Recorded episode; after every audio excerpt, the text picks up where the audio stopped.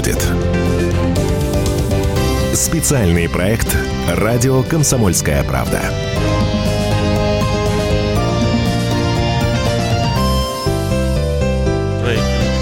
Здравствуйте, дорогие друзья. Главный редактор издательского дома «Комсомольская правда» Владимир Сунгоркин в нашей студии. Здравствуйте, Владимир Николаевич. Добрый вечер. А, меня зовут Валентин Алфимов. А, итак, это программа «Что будет?». Программа о том, чего нам ждать в ближайшее время и у нас в России, и за рубежом. Ну, конечно, все, что касается а, нас. Сразу давайте я призову вас, дорогие друзья. Мы же в прямом эфире, мы совершенно открыты для вас. А, так что пишите нам в Viber, WhatsApp, плюс 7 967 200 ровно 9702 номер, плюс 7 967 200 ровно 9702. А, это, соответственно, для ваших письменных сообщений. Или, если вы хотите с нами пообщаться, пообщаться, задать вопрос Владимиру Николаевичу. 8 800 200 ровно 9702. Это наш номер э, прямого эфира. Звоните, дозванивайтесь нам по теме, соответственно, которую мы обсуждаем. С удовольствием вас выслушаем. Да и не по теме тоже. Но у меня к вам просьба. Давайте мы э, сначала будем принимать звонки, которые идут по нашим темам. Ну а все остальные вопросы, скажем так, э, общие вопросы уже ближе к концу. А, Владимир Николаевич, давайте начнем с Украины. Там столько всего интересного происходит. Да, Прям... вот э, я тоже подумал... Э... Как в сериале. Да, подумал, что, да, как в сериале, что надо бы говорить по-хорошему про Россию, а в России неделя была ну, достаточно рутинная. Мы прикидывали перед э, программой, о чем говорит тут России особо нет. Вот там что-то в Америке происходит, что-то вот на Украине. А, а на Украине весело, да? А, начиная от возвращения на Украину Саакашвили, что, что, что по-своему красиво, потому что без него как бы Украины немножко не хватало вот это их э, ощущение то ли Запорожская сечь, то ли э, Махновская, значит, республика – и вот он вернулся триумфально с песнями, с возвращением гражданства. И это означает, что мы снова, э, это один из знаков э, того, что мы снова будем говорить э, про Украину очень много. А у меня к вам предложение. Давайте сейчас услышим э, такой небольшой, mm. проиллюстрируем, собственно, mm. само возвращение, сам звук, да, звук со встречи в аэропорту. С удовольствием, с удовольствием.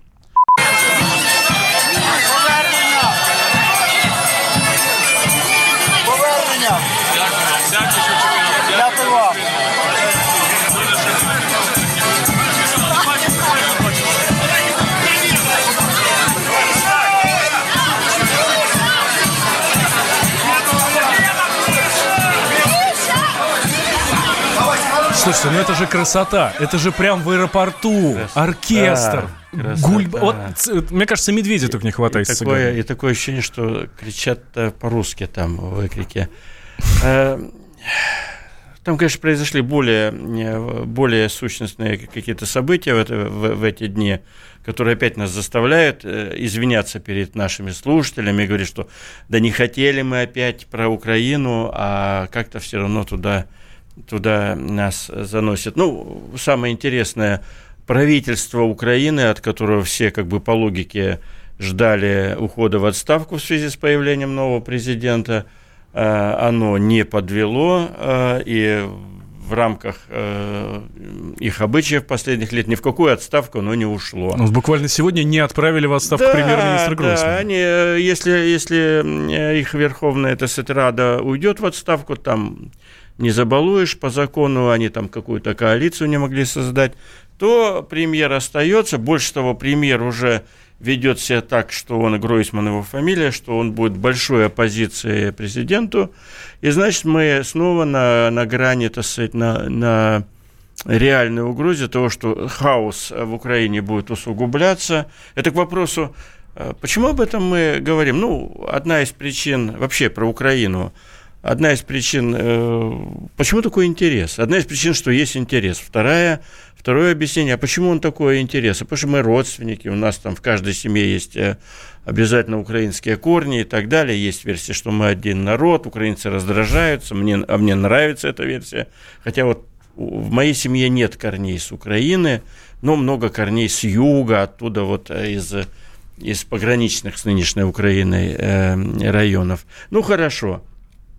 А, Значит, а дальше, э, почему нам страшно интересно говорить про Украину, это то, что победа Зеленского – это такая победа триумфальной демократии, по которой мы соскучились тут в России, нам хочется выборов таких, значит, чтобы было э, вот такое вот 25 реальных кандидатов, чтобы до последней минуты никто не знал, кто победит, чтобы был там второй тур и так далее.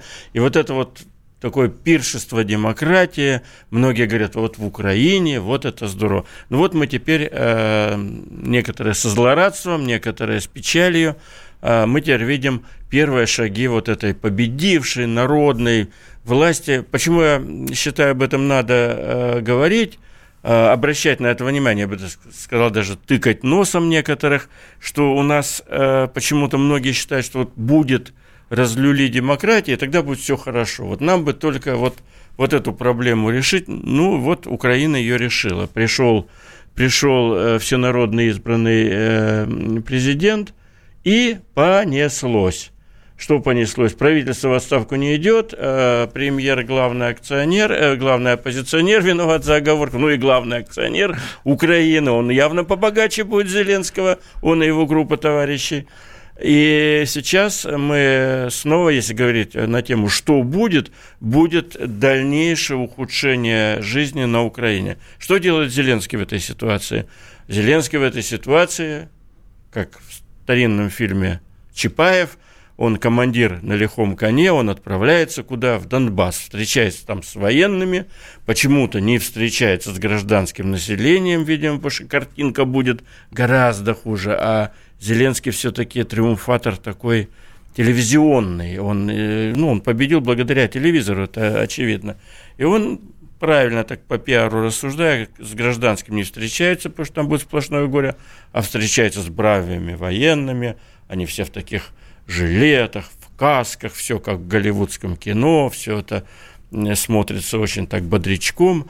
Вот, и возвращается туда, и опять Украина расколота, возвращается оттуда, потому что одни требуют с криками, а почему он с народом не встретился, другие требуют, э, чтобы он более решительно громил Донбасс, а третьи требуют, кстати, его вы, выбрали те, которые за мир на Донбассе, требуют, и нам скорее мир обеспечить.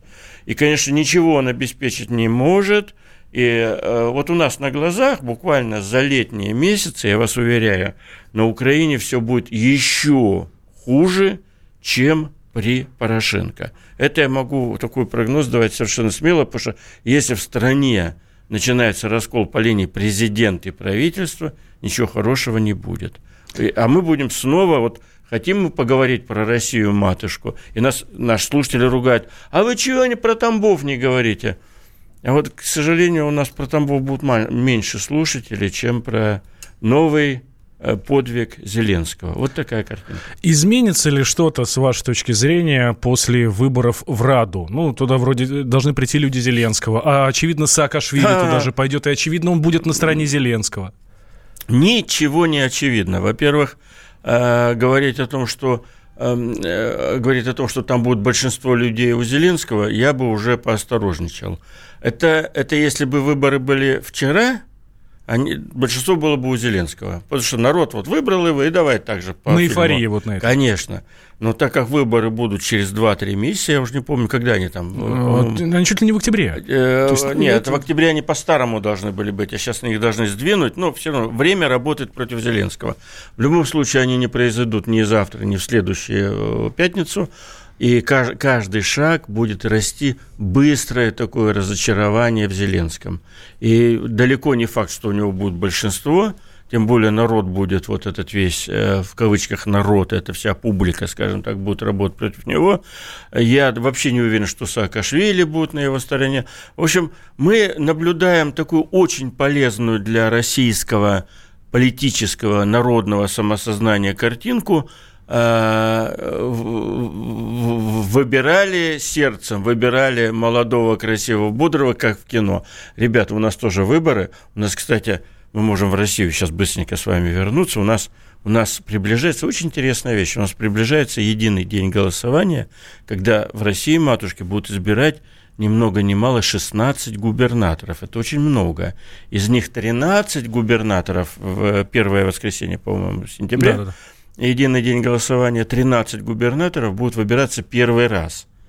Страшно интересная вещь. Э, вот э, к этому времени можно уже нашим людям, которые ходят голосовать, можно уже изучить э, что произойдет к сентябрю с, с бездумно избранным лидером. А я считаю, его избрали абсолютно бездумно. Народ у нас, я их все призываю, люди, давайте думать, за кого и для чего мы выбираем. Очень, Очень хорошо интересно. вы сейчас сказали, народ у нас говоря про Украину. И, народ я, я у нас и в Украине, народ у нас и в России, да. Э, если говорить о выборах. А, нам э, наши э, зрители из Ютуба э, mm-hmm. нас э, поправляют. Выборы 21 июля будут на Украине. А, уже 21. Mm. Ну, я бы так вот с уверенностью не говорил даже про это. Вот, могут подвигать. Сейчас сделаем mm-hmm. небольшой перерыв. Я знаю, что нас дожидается на телефонной линии наш слушатель. Э, давайте, вы, я вас прошу, пожалуйста, трубку не кладите. Буквально через две минуты мы вернемся и прямо с вас начнем. Я это вам обещаю. Владимир Сунгоркин, главный редактор издательского дома «Комсомольская правда» у нас в студии. Что будет? Специальный проект «Радио Комсомольская правда».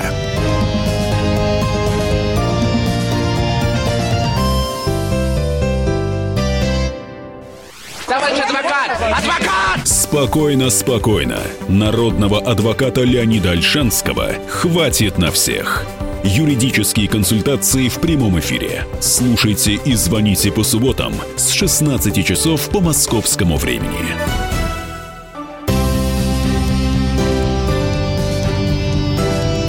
Что будет? Специальный проект «Радио Комсомольская правда».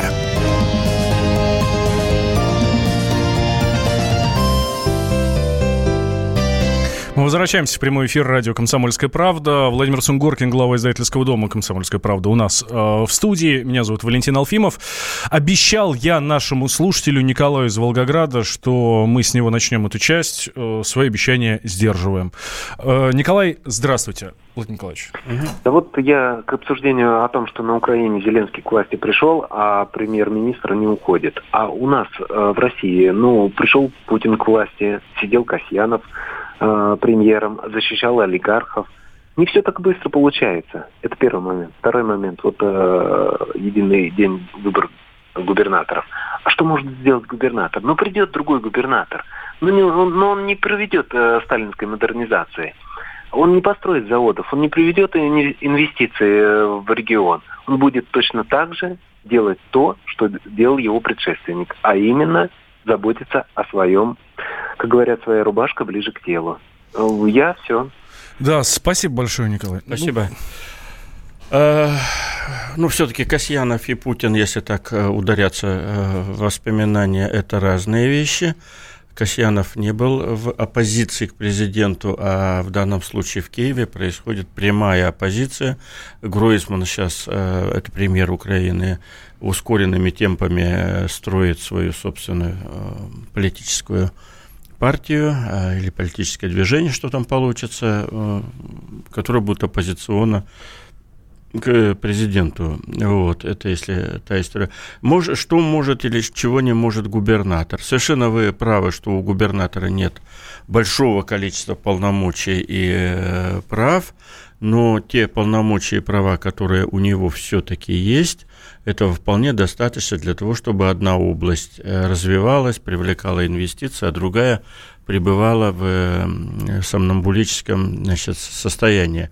Например, ну, просто можно сравнить, есть прекрасный губернатор э, Белгородский, э, значит, э, Савченко, есть прекрасный губернатор Артамонов э, в Калуге. И вот эти две области, можно еще называть губернаторов, у которых области очень и очень э, хорошо развиваются на фоне других. Потому что тут же сейчас, подозреваю, белгородцы и калужцы найдутся, которые скажут, да у нас такая ерунда.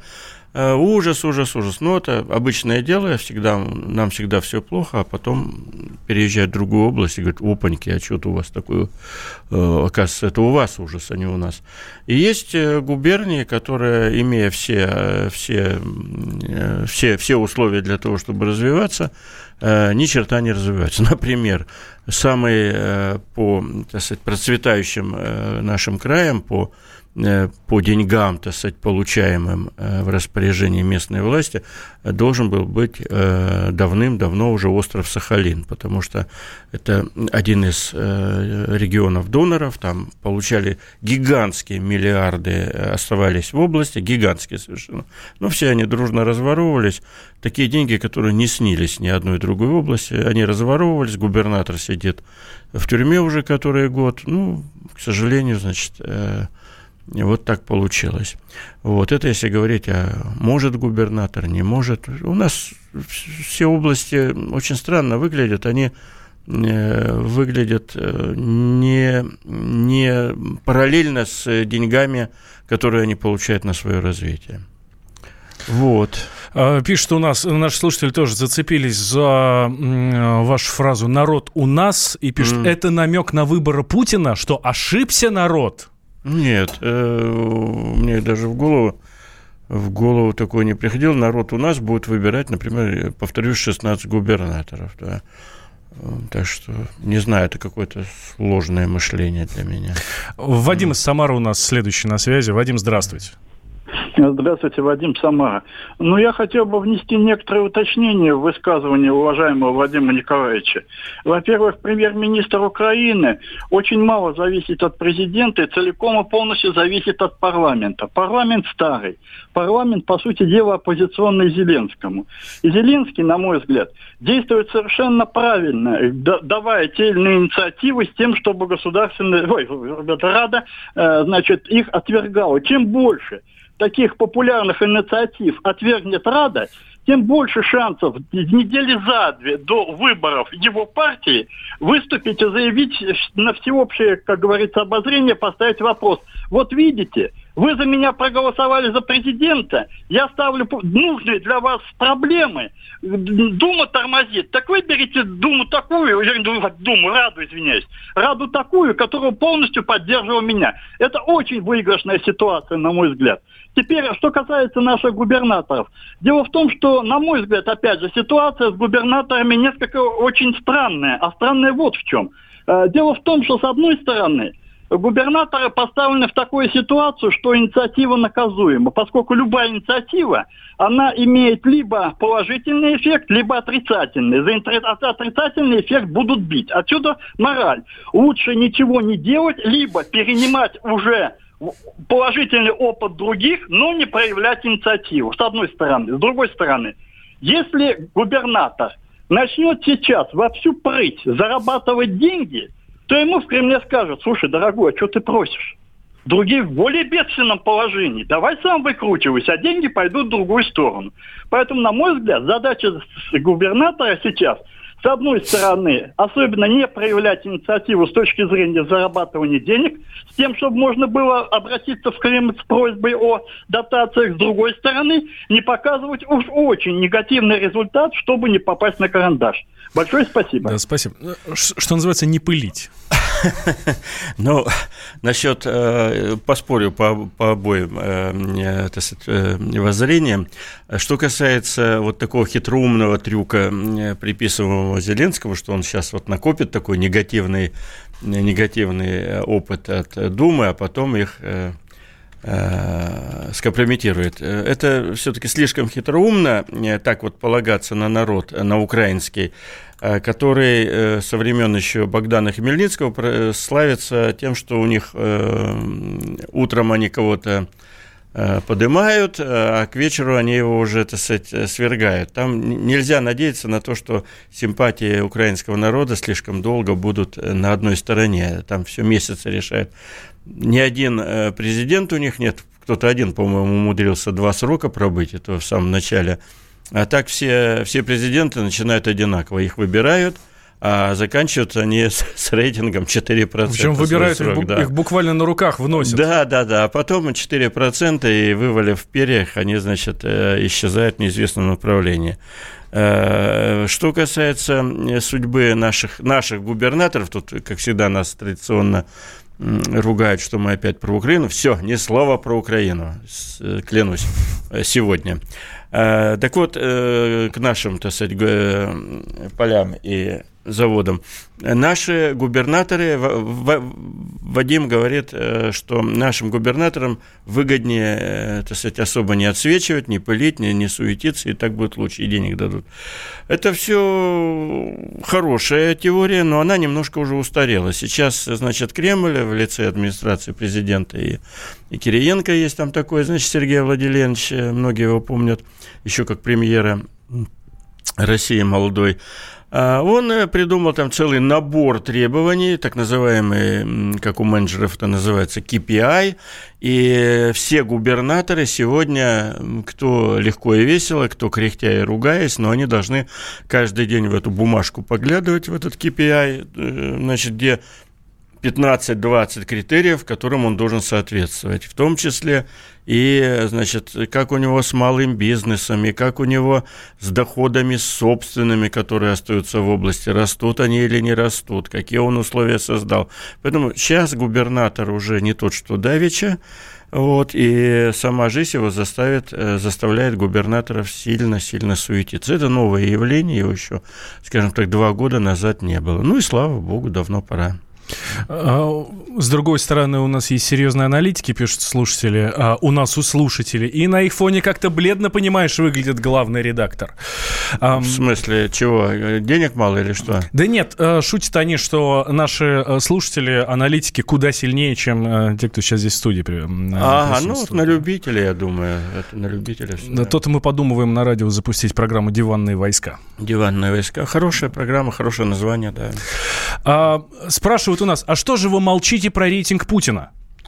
Про рейтинг Путина, да, тут была нашумевшая история, сейчас э, бедный этот глава ВЦИОМа Валерий Федоров. Он, по-моему, у вас был на днях, да, или, или а, собирается? Он будет у нас в гостях 10 июня. Вот, мы его... А, аж, аж 10 июня, да? Да. Вот, э, значит, э, рейтинг Путина, да, э, значит, он сейчас э, сильно снизился до 30, по-моему, 1%. И для... Ну, это интересная такая вещь. Для авторитарной страны это маловато, если мы авторитарная страна. А если мы демократическая, то любой президент, отработавший э, а наш отработал уже сколько там, по-разному можно считать, но, но много, больше 15 лет, по-любому считаем. Вот, э, любой президент, отработавший столько лет в демократической стране, где э, люди говорят, что они думают, он, конечно, обладал бы рейтингом гораздо ниже. Вот. Для авторитарной страны плоховато 31%, для демократической это более чем хорошо. Так что выбирайте, где мы живем. Да. Давайте мы продолжим эту тему. Буквально через несколько минут, сразу после новостей, Владимир Сунгоркин, главный редактор издательского дома «Комсомольская правда» у нас в студии.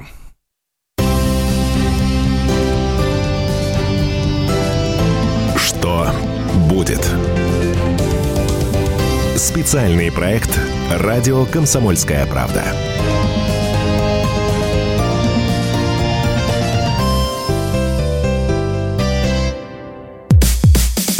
Мужчина и женщина. На каждый вопрос свое мнение – Говори, говори, что ты? Почему именно сейчас? Они в 14-м, когда начали Донецк и Луганск долбать так, что пух и перья летели. Так ты сейчас-то ему зачем этот вопрос задаешь? Я задаю вопрос. Тихо. Чш. Накал страстей на радио «Комсомольская правда». Семейный подряд Норкиных в поисках истины. По будням в 9 вечера. Просто о сложном в программе «Простыми словами». Да я не Америку открываю. Я, я не понимаю, когда пожалуйста. этот беспредел закончится. Не знаю.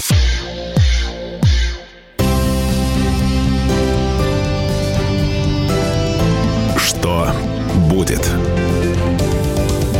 Специальный проект «Радио Комсомольская правда».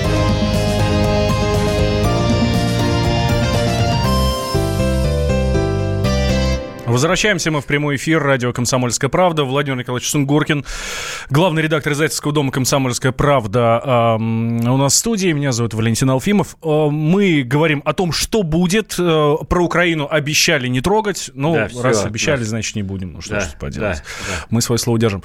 С вами, друзья, общаемся. Вайбер, WhatsApp плюс 7 967 200 ровно 9702. А, в прямой эфир звоните нам 8 800 200 ровно 9702.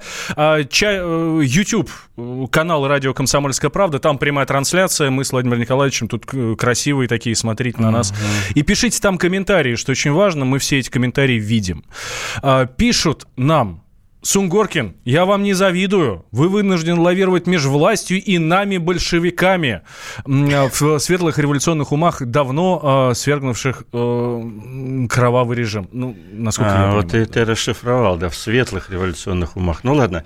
Или а, свежих. Да, ну. свежих. Ну, у нас регулярно на наших э, посиделках родийных появляются вот эти большевистские настроения почему-то у наших слушателей – которые все на, так и норовят, значит, поговорить о свержении кровавого режима.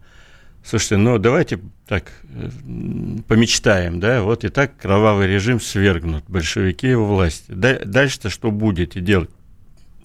Ну, у нас есть шикарный опыт 17 года, когда э, всех этих гадов э, буржуев, значит, разогнали. И, кстати, сейчас вот, как ни странно, вроде Вроде образованные люди должны знать учебники, там, из учебников, э, что было после революции 1917 года, Великой Октябрьской социалистической. Но все равно огромное количество жаждущих революции. Ну, э, там первые части все жаждут, э, всех этих буржуев, гадов, которые на машинах дорогих ездят, повесим, да? А вот что дальше, тут как-то... А дальше занавес... разберемся по ходу. А дальше разберемся, ну, хорошие люди придут к власти, э, добрые и так далее. Лишь бы не эти. Да, ну, ну вот просто коротенько так, краткая история революционного переворота. Сначала съели всех кошек и собак в Москве и в Питере, потом начали раскулачивать до земли все, всех, кто чуть-чуть выделялся, После этого передушили, значит, сначала миллионы крестьян уничтожили, потом уничтожили Э, интеллигенцию, потом уничтожили ученых, потом уничтожили военных, потом воевали пять лет. Э, значит, э, вообще вопрос Второй мировой войны, он очень интересный, она, она могла бы по-другому сложиться, если бы не Великая Отечественная, значит, революция Октябрьская и так далее подобное. В общем, ну, скажем так, последствий революции я вот никаких не вижу. Почему мы так жаждем? Э, соскучились по, по крови, ладно, ну а что хорошего-то в этом? Вот ну, понять бы. Я таки не понимаю. Я разговариваю с некоторыми нашими э, ура революционерами, но у них всегда все кончается на том, вот счастье начинается после того, как буржуев перевесим. Почему оно начинается? Черт. Ну, мне кажется, знает. мало кто понимает, что сейчас еще немножко другое время, не 917 год, ну, а хочется уже там именно вот так, чтобы только только чтобы асфальт был почище, так потеплее, но очень ну, хочется при... перевешивать. В да. принципе, Владимир Николаевич, ну согласитесь, а. если всех расстрелять, повесить, то дороги сразу станут хорошие.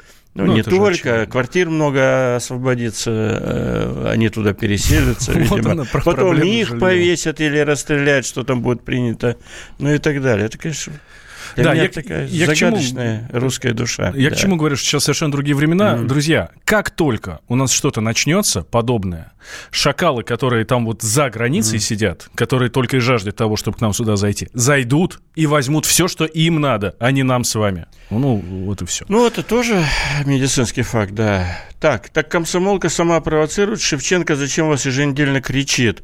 Ну, вы знаете, Шевченко все-таки в моем представление о Максиме Шевченко. Он все-таки не сторонник большевистской революции. Он, я его абсолютно уверенно идентифицирую как такого социал-демократа, вполне европейского разлива. Вот. И меня Шевченко не вызывает, Максим Шевченко, ассоциации, что, что вот он-то и будет тем самым э, Лениным или Яковом Свердловым, Свердловым, не знаю, как правильно – не кровавый, а людоедский. Значит, ужас. Это режим, про режим. Да, по Прилепину. Да. Есть у нас звонок э, из э, Подмосковья. Василий к нам дозвонился. Василий, здравствуйте. Здравствуйте. Здрасте. В прямом эфире я, да? Да, да, прямее некуда. Спасибо вам. Я, вот вы говорите, вот, я за мирное решение, понимаете, выход организовать шлейф вот такой вот от Москвы и до Урала. Чего от Москвы до Урала? Я извиняюсь. гектара вот эту вот А. мракобесную власть нашу надо отправить. Мгм. И тогда под, присмо- под присмотром, понимаете, бунтерлогов, Слушайте, вот да, доиграемся, да, договоримся. Когда нет социальных лифтов, рука тянется к топору, значит, вот шакалы во власти и так далее. Да, ну, правда, никто не говорит про расстрелять, тут одна пишет, Белянкина. Слушайте, ну что же у нас тут это такое кровавое настроение? Все, и все, то ли они молодые слишком люди, все почему-то рассуждают, что хуже ничего быть не может. Знаете, я, я живу давно, мне сейчас 64 года, я отлично помню очень плохие времена, хотя сейчас их э, многие идеализируют, почему-то вспоминают со слезой, но я точно помню, что в 62 году, когда мне было там 8 лет, мы точно, я помню, мы стояли за хлебом в очередях, и эти очереди были многочасовые, потому что у нас в 61-62 году и, по-моему, в 63-м были очень большие проблемы с хлебом. Вот никто не помнит. Все почему-то считают, что при коммунизме был сплошной, при позднем коммунизме был сплошной, так сказать, э, сп- сплошной успех у всех. Ну, смотрите, вот, все говорят, что сейчас плохо-плохо, все революционеры у нас такие, револю- революционеры, как я их называю. Еще, знаете, вот э, все забыли как вот Это у нас революция, по сути, кончилась, так скажем, со смертью Сталина, все, весь революционный запал. И вот в 60, там, в те же в 60-е годы начали строить э, хрущевки, и люди стали э, пере- переезжать в эти хрущевки из бараков и так далее. Я, когда первый раз побывал в квартире в Хрущевке, там у меня, я жил в бараке, а у меня соседи пе- переехали в Хрущевку. Я, когда увидел Хрущевку, где был туалет совмещенный, горячая вода шла, ну, я был маленький ребенок, ну, как мне было, там, наверное, лет 8, да, в это время, может быть, даже 10 было, я первый раз в Хрущевке попал, увидел, как это люди в Хрущевке живут. Это было что-то невероятное. Это, знаете, ну, я имею в виду по невероятная роскошь, э, что люди, у них горячая вода, у них отопление. Ну, мы жили, у нас печку топили, туалет на улице грязный, э, вода из колонки, и вот эти люди, значит, переехали в Хрущевку. Я к тому, что, что мы почему-то забыли э, те ужасные условия, в которых жили большая часть нашей страны. И сейчас вот те же самые жители значит, говорят, не, вот хуже, чем сейчас нельзя, надо топор, топор за топор и всех давить, всех. Что за, что за тяга к топору, я вот правда не понимаю. Что-то мы плохо, плохо помним свою историю. Ну, смотрите... У нас э, сплошной топор сегодня в откликах. Ну. Давайте о хорошем. Давай о хорошем, Тут да. э, вот есть предложение ввести отцовский капитал. Материнский капитал уже есть, а, а предлагают ввести Я э, вообще э, капитал. считаю, что любые, любые вот такие небольшие радости, отцовский капитал, материнский капитал, это надо всячески поддерживать и криком кричать, что вы там только не передумайте, это же все еще проекты. Вот, потому что э, для огромного количества людей в нашей стране, конечно, э- эти деньги будут будут в радости, кстати, и помогут и так далее. И если это поможет нам увеличивать население страны, конечно, это да, дай бог. Давайте сейчас услышим Сергей Рыбальченко, заместитель председателя комиссии по поддержке семьи, материнства и детства Общественной палаты, собственно, один из авторов вот этого предложения, что он говорит про а, отцовский капитал. Это нагрузка, безусловно, на государство, но с учетом того, что материнский капитал у нас не индексируется с 2016 года, у нас, в общем-то, и есть определенные ресурсы для реализации других мер политики. Мы традиционно привыкли поддерживать женщину абсолютно правильно, и если смотреть на суть материнского капитала, то задача, которая тогда ставилась, это все-таки поддержать женщину, поскольку ее конкурентоспособность на рынке труда падает с рождением ребенка. Но мы сейчас видим, что и институт отцовства, к сожалению, у нас находится находится не в самом лучшем состоянии. Так вот, могли бы, конечно, предложить сделать еще один материнский капитал на третьего ребенка и назвать его семейным капиталом. Но мне кажется, сейчас очень важно и с информационной, и с политической точки зрения поддержать именно ответственное отцовство, те семьи, в которых у отца и матери рождены трое детей в законном браке. Это как раз крепкие, устойчивые многодетные семьи. Помимо финансовой поддержки, он будет еще и нести ценностную нагрузку. То есть поддерживать устойчивую многодетную семью. Это был Сергей Рыбальченко, заместитель председателя комиссии по поддержке семьи, материнства и детства Общественной палаты э, Российской Федерации. Знаете, что меня здесь смущает, Владимир Николаевич? Mm-hmm. Когда говорят про э, многодетную семью, когда говорят, вот сейчас, когда Рыбальченко тот же говорит про отцовский капитал, он говорит, что мы будем поддерживать многодетные, крепкие, устойчивые семьи. Угу. То есть трое детей должны быть рождены в одном браке. Угу. Я не понимаю, почему такое э, ущемление. Вы знаете, у нас же сейчас свобода и демократия, поэтому это, это же мы слушали как минимум не главу правительства, mm, а безусловно. человек, который... Автор инициативы. Ну, скажем так, автор инициативы. Вот у него такое мнение, у кого-то другое, третье. Ну, так, так вот и появляются какие-то результаты. На самом деле в наше время Владимир а люди меняют вот... семьи, да, Давайте рядом, да. Что mm. на самом деле, вот через две минуты мы продолжим. А, после небольшого перерыва мы вернемся, друзья, никуда не переключайтесь. Mm. Что будет? Специальный проект «Радио Комсомольская правда».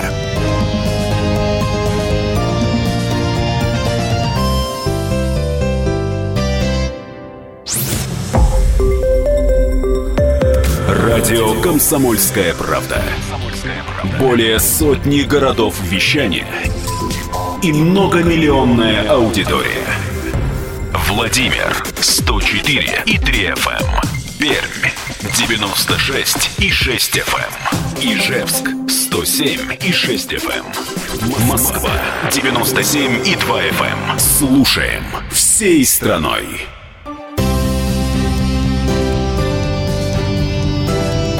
Что будет? Специальный проект «Радио Комсомольская правда».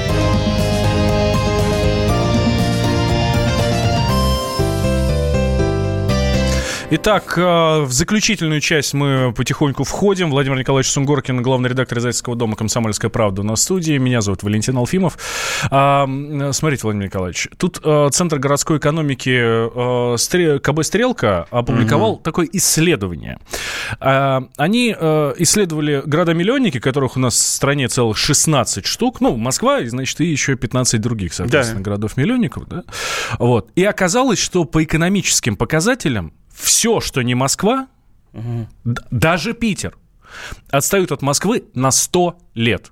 Вот такое большое расслоение, что ну, дальше уже совершенно некуда. Я, я думаю, что все-таки конечно, наши радикально настроенные слушатели сейчас скажут, да, правильно, давно подозревали, что мы на сто лет отстали. Но ну, сейчас еще скажут, что вы в Москве там зажрались. В Москве, да, да, да, да, в Москве зажрались, давно не въезжаете. Я, знаете, сразу попытаюсь, так сказать, погасить наших, э, гнев наших некоторых слушателей. Я очень много езжу по стране. Каждую неделю я где-то бываю.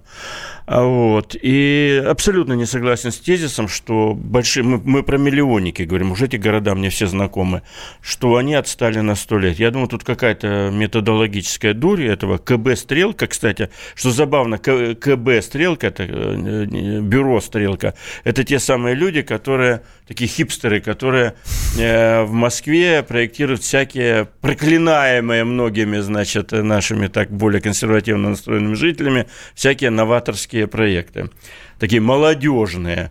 Возможно, по молодежным э, новаторским проектам мы хоть на, на 300 лет отстали, но э, прекрасные в последнее время прекрасно обновляются наши города. Сейчас меня опять обвинят, что я слишком оптимист, и разве я не вижу, что происходит, но Воронеж, э, Новосибирск, Ростов, э, значит, это мы про миллионники только говорим, только про миллионники. Екатеринбург, они э, очень быстро приближаются к уровню Москвы.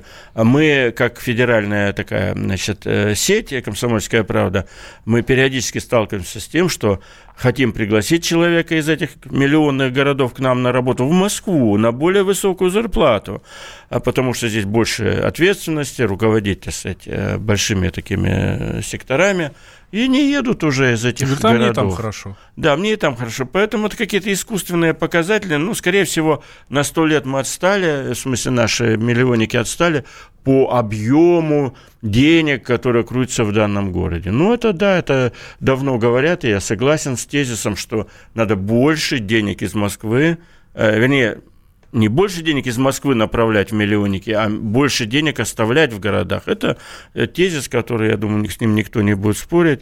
Не врите, пожалуйста, в Новосибирске 10 лет станции, ну так я и знал, 10 Началось. лет станции, а, Вот больше, а больше в Новосибирске за 10 лет ничего хорошего не произошло. Вот Новосибирск как был 10 лет назад, так и остался.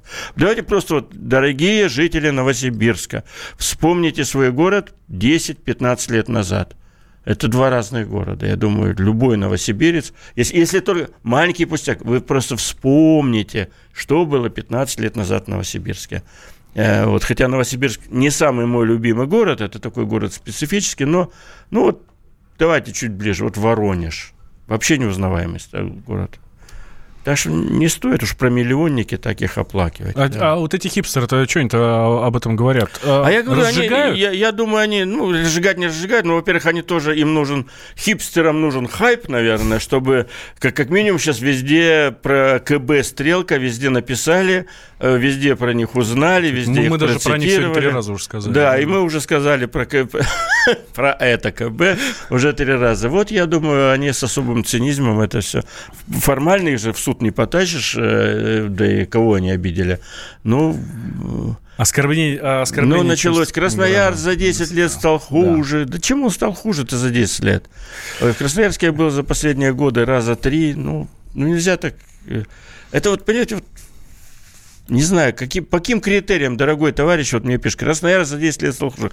По какому критерию? Там есть одна проблема, по которой он мог стать хуже. Там никак не решат проблему чистого воздуха. Это да. Но- Еще. Но, это не город, скажем так, а над городом, да. Еще одна тема, тоже хайп. Тут лидера машины времени пригласили, ну, Андрея Макаревича пригласили на концерт, патриотический концерт 12 июня, в День России. Будет выступать на главной сцене вместе там с Газмановыми и так далее, с группой Любе. Ну да, у нас Макаревич достаточно такая демонизирована после 2014 года, после э, возвращения Крыма в Россию. Он такая демонизированная фигура, на него навесили огромное количество всяких э, обвинений, от чего он сам, по-моему, пребывает в постоянном изумлении.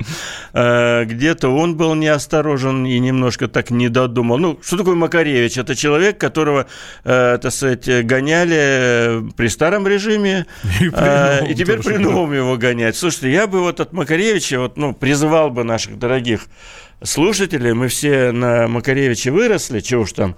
И я отлично помню, как и моя родная комсомольская правда писала злобную статью коллективную. «Рагу из синей птицы», да. Рагу из синей птицы, что поет черт знает что.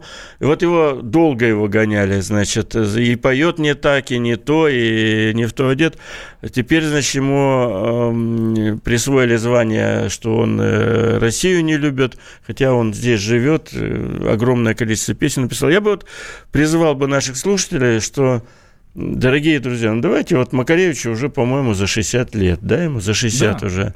Он, э, мы на его песнях выросли. Вот он придет на Красную площадь, ну не надо его забрасывать помидорами, Пусть яйцами. споет, Пусть он споет, а мы его лучше песни послушаем. Ну и сейчас можем какую-нибудь поставить вот под, под занавес. Ну, раз уж мы с вами заговорили про синюю птицу, раз уж вы заговорили. Давайте, ну, да, давай давайте оценим, что это талантливый, талантливый Да. парень бы- был, да. Владимир Сунгоркин, главный, изда- главный редактор э, издательского дома «Комсомольская правда» в нашей студии. Спасибо, друзья, что были с нами. Через неделю обязательно вернемся. Спасибо, спасибо. Мы в такие шагали дали, что не очень-то и дойдешь. Мы в засаде годами ждали, невзирая на снег и дождь. Мы в воде ледяной не плачем, и в огне почти не горим. Мы охотники за удачей, птицы цвета ультрамарин. Мы охотники за удачей, птицы цвета ультрамарин. Говорят, что за эти годы Синей птицы пропала след Что в аналах родной природы Этой твари в помине нет. Говорят, что в дальние страны Подалась она навсегда. Только я заявляю прямо Это полная ерунда. Только мы заявляем прямо Это полная ерунда. Синей птицы не стало меньше Просто в свете последних дней Слишком много мужчин и женщин Стали с дуру гонять за ней. И пришлось ей стать осторожной Чтоб свободу свою спасти. И вот теперь почти невозможно Повстречать ее на пути. И вот теперь почти невозможно Повстречать ее на пути.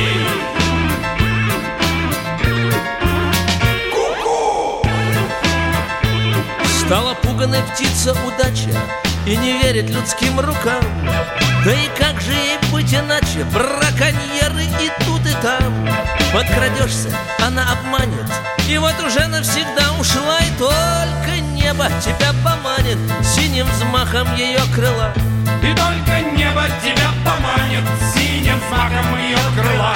И только небо тебя поманит Синим взмахом ее крыла. И тогда только небо тебя поманит. Синим взмахом ее крыла. И тогда только небо тебя поманит.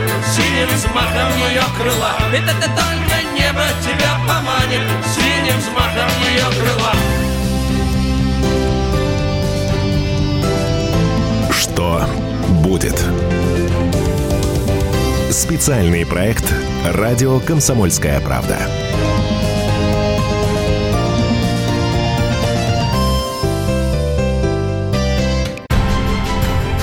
Будьте всегда в курсе событий. Установите на свой смартфон приложение «Радио Комсомольская правда». Слушайте в любой точке мира. Актуальные новости, эксклюзивные интервью, профессиональные комментарии. Доступны версии для iOS и Android. Радио «Комсомольская правда». В вашем мобильном.